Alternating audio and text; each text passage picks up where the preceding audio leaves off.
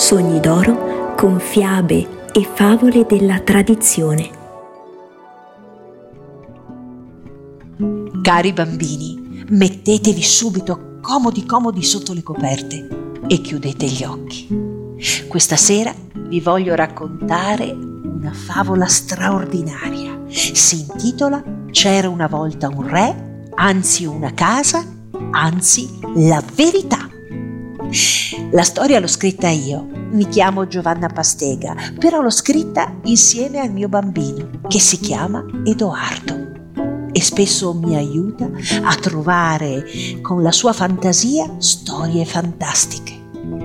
Andiamo subito a cominciare, però prima voglio farvi una premessa. Giudicare senza conoscere è proprio una cosa sciocca, ma soprattutto un comportamento molto diffuso sia tra i grandi che tra i bambini, che rischia di farci perdere tante esperienze meravigliose, spesso ci impedisce di scoprire come sono fatte davvero le persone. Avere la forza di non cadere nei pregiudizi, avere la curiosità di guardare oltre le apparenze avere l'intelligenza per capire che si può anche cambiare idea, ci porta necessariamente nella giusta direzione per scoprire sempre la verità.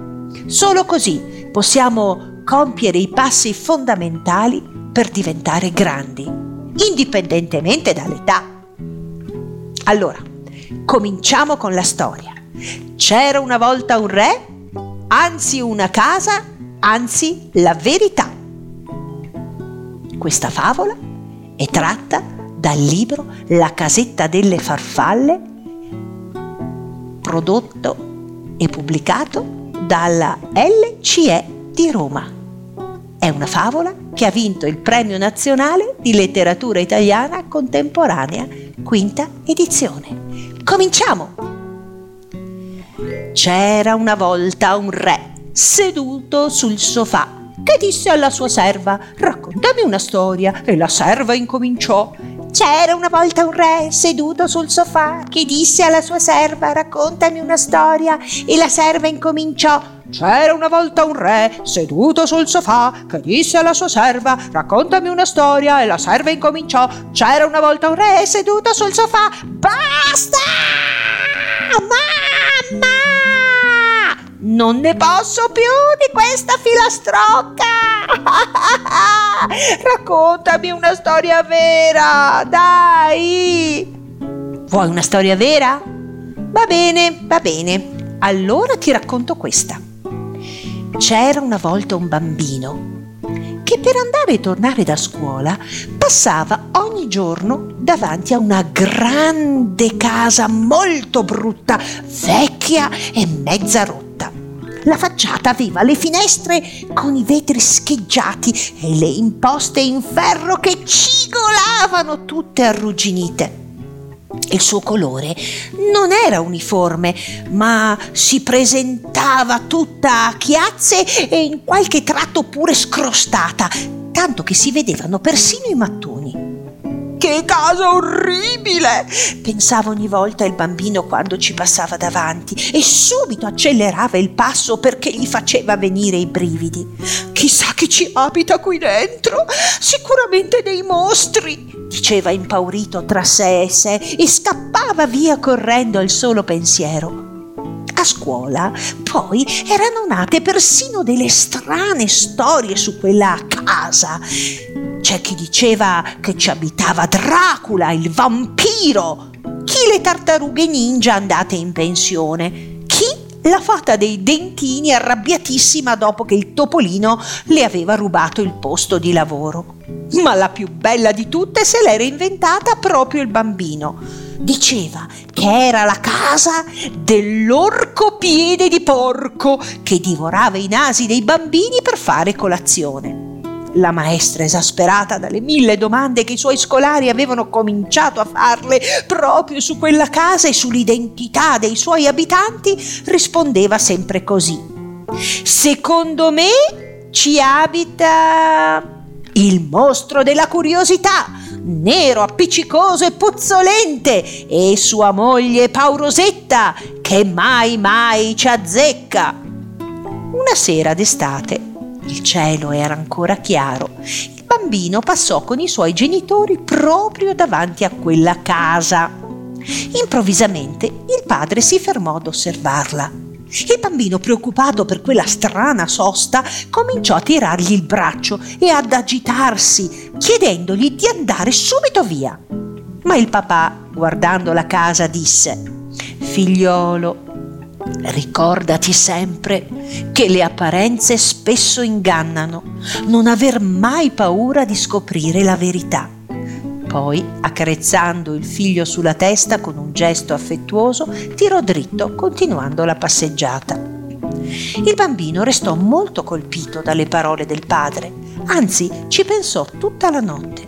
L'indomani visto che era domenica, decise di fare una spedizione. Prese una torcia, la sua spada di gomma e quella luminosa di guerre stellari, per sicurezza, e anche un pacco di gomme da masticare per evitare che la paura potesse dargli problemi di stomaco. Poi, infilando tutte queste cose in una sacca, se ne andò verso la casa degli orrori.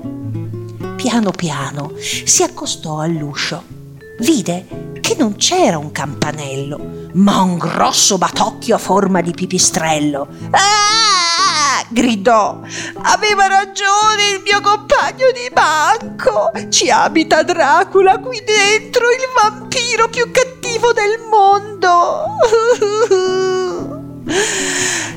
Insomma, a quel punto, per paura, sguainò la spada luminosa che si era portato dietro e urlando a squarciagola Attento a te, Signore delle tenebre, perché la forza è con me! indietreggiò cadendo per terra. Un male cane era ruzzolato sbattendo il di dietro proprio su un sasso che si trovava sul vialetto. Tutto dolorante, stava già pensando di andarsene quando venne attirato dal suono di una risata. Ma chi muo può mai ridere? pensò, in una casa tanto terrificante. Forse stanno torturando qualcuno con il solletico. Mm, era una prassi antica quella di torturare le persone con il solletico. Forse il re dei vampiri sta succhiando il piede di qualche bambino senza sapere che soffre il solletico proprio mentre stava facendo tutte queste congetture, improvvisamente sentì delle voci di bambini che ridevano e cantavano questa canzone. Questa è la canzone dei bambini curiosi che molte storie si vanno ad inventare, dalle apparenze si fanno incantare. Questa è la canzone dei bimbi curiosi che se trovano il coraggio scoprono la verità. Ascoltando le risate e la musica, il bambino sentì sparire tutta la paura. Decise allora di girare intorno alla casa per vedere da dove provenissero quelle voci. Non appena arrivò sul retro, restò a bocca aperta. Il bambino non poteva davvero credere ai suoi occhi. Sul dietro, la casa paurosa era tutta decorata in stile tirolese, piena di girandole colorate e di mattonelle di maiolica. In mezzo al giardino si apriva una magnifica piscina dove galleggiavano tante paperelle e palloncini rossi e un sacco di bambini nuotavano e si tuffavano divertiti. Festoni, girandole, bandiere ovunque, cascate di campanelle, di stelle filanti, una fontana di cioccolata, tre carretti di gelati, una macchina per lo zucchero filato che girava in continuazione e persino una doppia scatola magica da cui uscivano a getto alternato una valanga di popcorn e una quantità industriale di panna montata. Sullo sfondo una piccola orchestrina suonava una divertente canzone rock, mentre un gruppo felice di genitori correva di qua e di là portando biscotti, torte, muffin al cioccolato. Ma dove sono mai finito? pensò il bambino. Forse nel paradiso delle feste. Era lì, ancora sbigottito, con in mano la sua spada laser, quando si sentì battere sulla spalla. Ehi, ciao! Ti va di giocare con noi? Compleanno di mio fratello e siamo venuti qui nella casa dei nonni per fare festa. Loro hanno una casa stupenda, piena di cose straordinarie e divertentissime. La facciata è un po' vecchia, ma a loro sta bene così, non badano alle apparenze. Dai, vieni a divertirti con noi. Il bambino restò stupefatto. Ma, ma, non se lo fece certo chiedere, chiedere due volte. Si fiondò, si fece prestare un costume da bagno e si tuffò insieme ai suoi nuovi amici in piscina. Giocò e si divertì come un matto. Quando tornò a casa, per prima cosa andò subito a dare un bacio a suo padre sussurrandogli all'orecchio. Papà, papà, avevi ragione, le apparenze ingannano, ma io non ho avuto paura di scoprire la verità. E il padre, guardando la quantità di panna e di cioccolato che suo figlio aveva sparsa su tutta la faccia e sulla maglietta, rispose, hai fatto bene, anche perché il più delle volte la verità ha un gusto davvero dolce.